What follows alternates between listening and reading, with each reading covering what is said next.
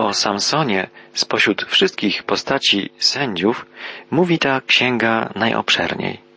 Jego historia opisana jest w Księdze Sędziów w czterech kolejnych rozdziałach, począwszy od rozdziału trzynastego, skończywszy na szesnastym. Ze słów pierwszego wiersza trzynastego rozdziału Księgi Sędziów dowiadujemy się o kolejnym upadku Izraela. Czytamy, gdy znów zaczęli Izraelici czynić to, co złe w oczach Pana, wydał ich Pan w ręce Filistynów na czterdzieści lat. Nieposłuszeństwo Izraela względem Pana po raz kolejny doprowadziło do popadnięcia ludu Bożego w niewolę, tym razem w niewolę filistyńską. Filistyni byli, jak się wydaje, najgorszymi wrogami Izraela. Zniewolili Izraelitów na czas długich czterdziestu lat. Bóg w swoim miłosierdziu wzbudził Izraelowi następnego sędziego, człowieka bardzo niezwykłego, posiadającego chyba najwięcej możliwości do działania, najhojniej przez Boga obdarowanego, wyposażonego w wiele charyzmatów, przede wszystkim w nadludzką siłę fizyczną. Samson był człowiekiem wielkich szans, wielkiej nadziei, niestety niespełnionej. Doprowadził do częściowego tylko wyzwolenia Izraela z niewoli filistyńskiej. Zawiódł, choć miał wszelkie atrybuty dane mu przez Boga, żeby poprowadzić swój naród do pełnego zwycięstwa, do wyzwolenia.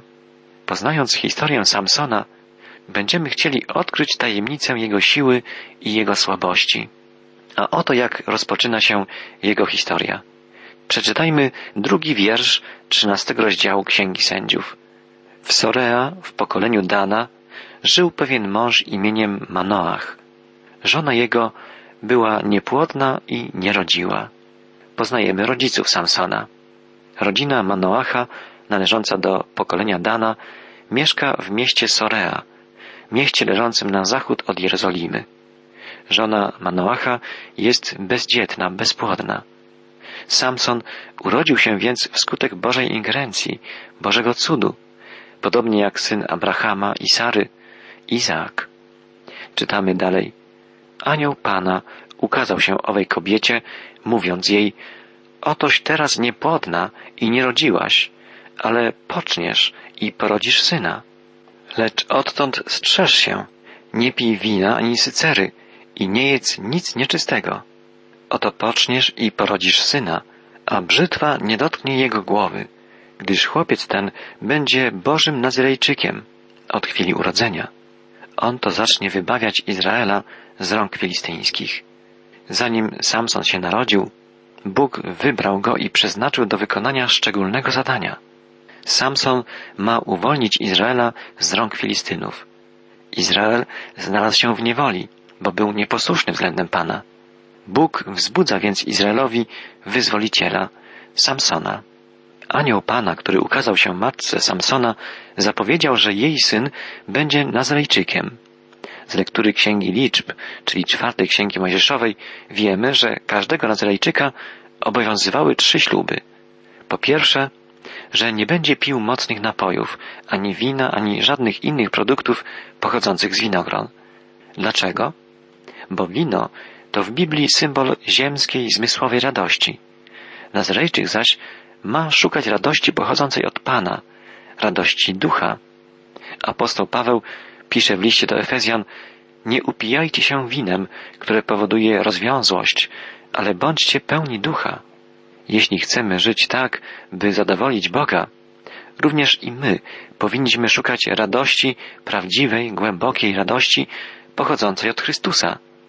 To Duch Chrystusowy, Duch Boży sprawia, że rodzi się w nas radość.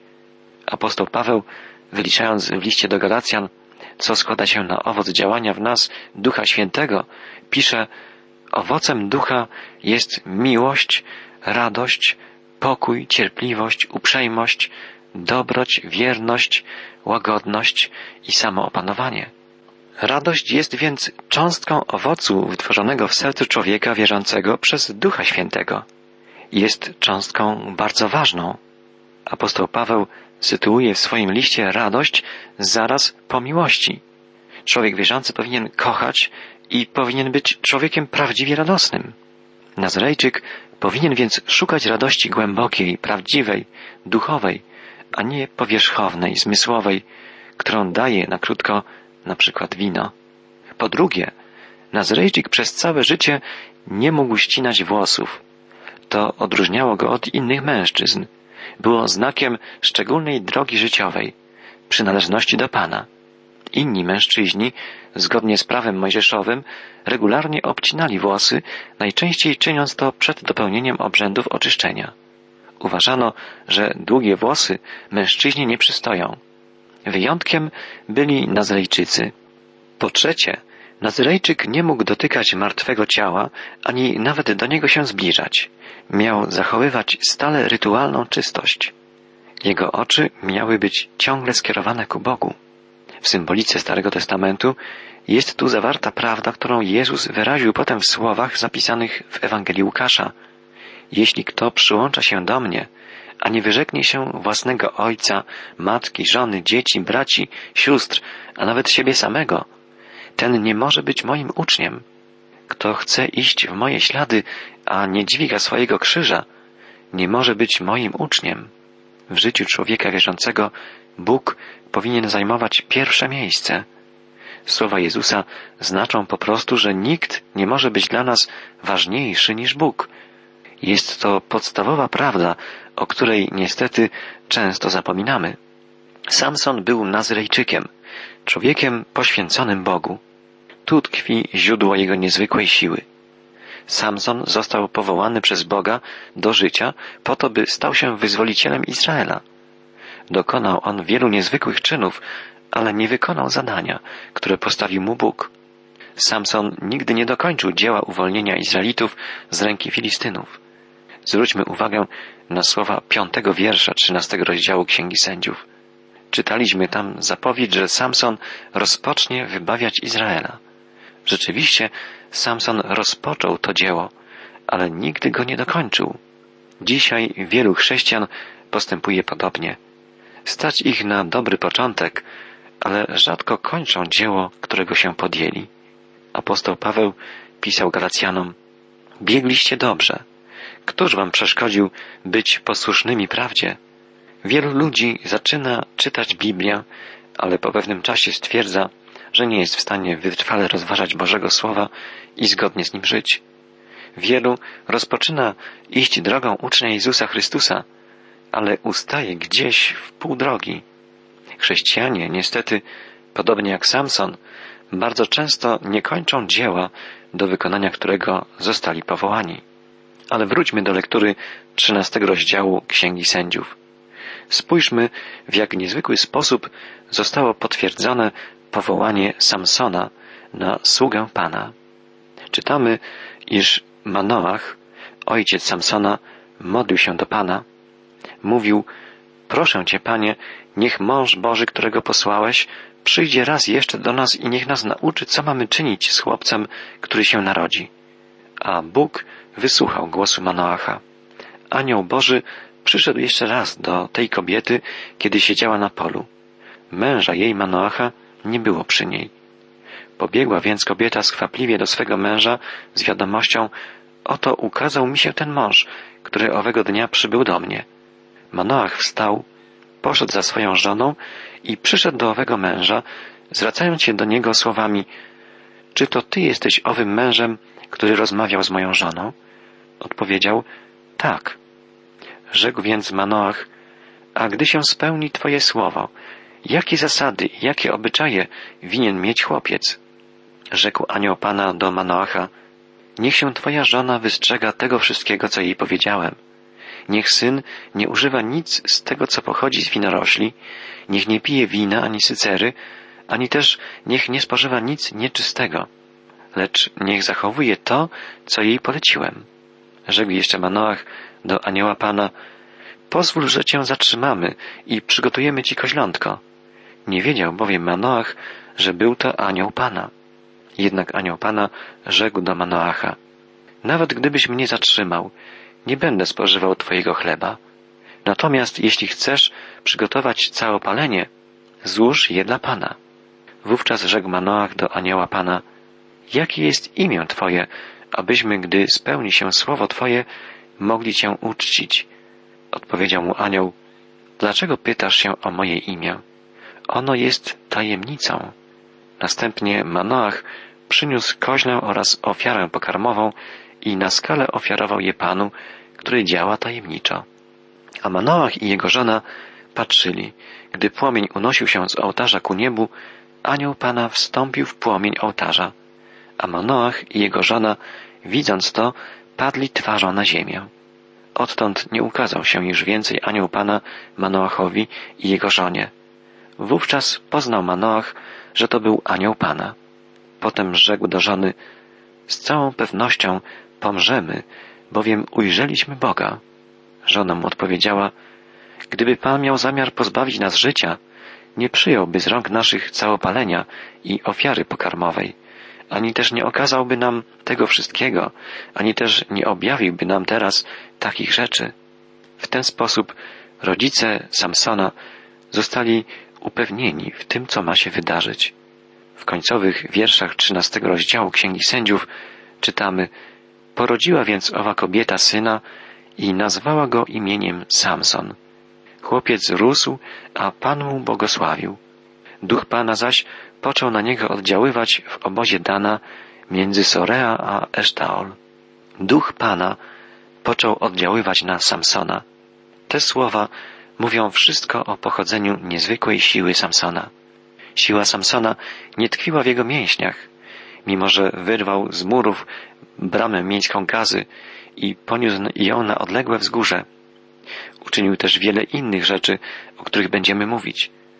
Siła Samsona nie tkwiła jednak w jego mięśniach, nie tkwiła także w jego włosach.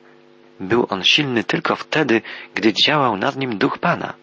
To nie samo ścięcie włosów spowodowało potem, że stracił moc, ale to, że opuścił go duch Boży. Dlaczego duch Pana odszedł? Bo Samson postąpił wiele razy wbrew Bożym poleceniom. Nie dotrzymał właściwie żadnego ze ślubów, które go obowiązywały jako Nazarejczyka. Postępował lekkomyślnie i źle. Dzisiaj także jedynie dzięki działaniu Ducha Bożego możemy jako chrześcijanie być silni. Nic innego nie zapewni nam mocy potrzebnej do życia zgodnego z Bożymi oczekiwaniami. Jeśli chcemy postępować tak, by w naszym życiu manifestowała się Boża moc, musimy poddać się działaniu Ducha Świętego, Ducha Chrystusowego. W telewizji oglądamy dziś wiele reklam. Większość z nich zachwala jakiś wyrób, jakiś produkt, który ma wywołać pożądane przemiany, na przykład spowodować uzyskanie szczupłej sylwetki, zapewnić zdrowy i atrakcyjny wygląd, spowodować przyrost mięśni, zapewnić piękny wygląd naszych włosów i tym podobne. Reklamy te ukazują najczęściej kogoś przed i po zażyciu danego produktu. Obraz człowieka ze wspaniałymi mięśniami, zdrową, rumianą skórą i lśniącymi, gęstymi włosami jest rzecz oczywista grubo przesadzony. Podobnie stało się z wizerunkiem Samsona. Najczęściej ukazuje się go jako potężnego, muskularnego mężczyznę. Biblia jednak wcale nie mówi o nim jako o takim właśnie wyjątkowo dobrze zbudowanym, atletycznym mężczyźnie. W rzeczywistości był on prawdopodobnie przeciętnej postury. Jego imię, Samson, znaczy małe słońce. Nie w mięśniach tkwiła jego siła.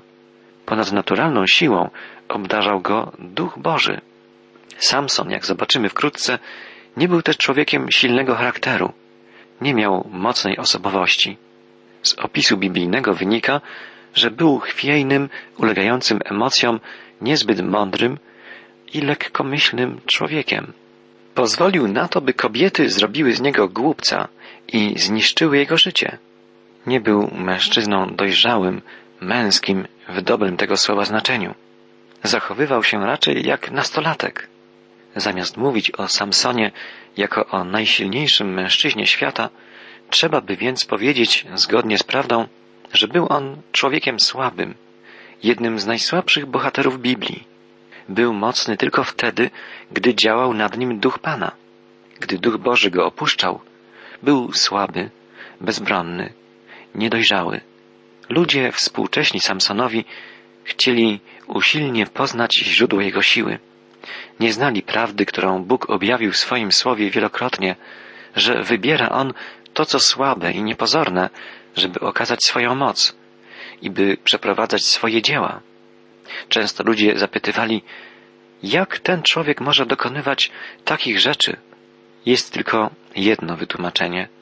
Za tymi niezwykłymi czynami stał sam Bóg i Jego moc. Może wydawać się nam to zastanawiające, że Duch Święty przejawiał swoją moc w życiu Samsona w tak niezwykły sposób. Uderzające jest to, że działanie Ducha Świętego nie powodowało zmian w osobowości Samsona, że nie widzimy jakiejś zasadniczej przemiany w życiu tego człowieka, przemiany, którą Duch Boży powinien był sprawić. Jest to jednak charakterystyczne dla Księgi Sędziów, że Duch Pana dokonywał dzieł jak gdyby niezależnie od cech tak niedoskonałych ludzi, jakimi byli kolejni sędziowie Izraela, że stępował na nich, jak to czytamy w tekście biblijnym, albo że działał nad nimi, natomiast nie zamieszkiwał w nich, nie dokonywał przemian w ich sercach i umysłach, tak jak dzieje się to dzisiaj. Musimy pamiętać, że w czasach Starego Testamentu Duch Święty działał inaczej niż w czasach Nowego Testamentu. Dopiero po dokonaniu dzieła zbawienia przez Jezusa Chrystusa i po Jego wstąpieniu do nieba, Duch Święty został zesłany na ziemię. Gdybyśmy próbowali sformułować doktrynę o Duchu Świętym tylko na podstawie Jego działania w czasach Starego Testamentu, moglibyśmy dojść do wniosku, że jest on bezosobową siłą, że jest mocą Bożą stępującą czasami na wybranych ludzi. Jednak dzięki Jego działaniu po wypełnieniu dzieła odkupienia przez Jezusa Chrystusa wiemy, że Duch Święty jest osobą, że jest pocieszycielem i nauczycielem, że wprowadza nas we wszelkie prawdy Bożego Słowa, właśnie On. I to On dokonuje przemian w sercu każdego, kto uwierzy w dobrą nowinę o zbawieniu danym człowiekowi w Jezusie Chrystusie.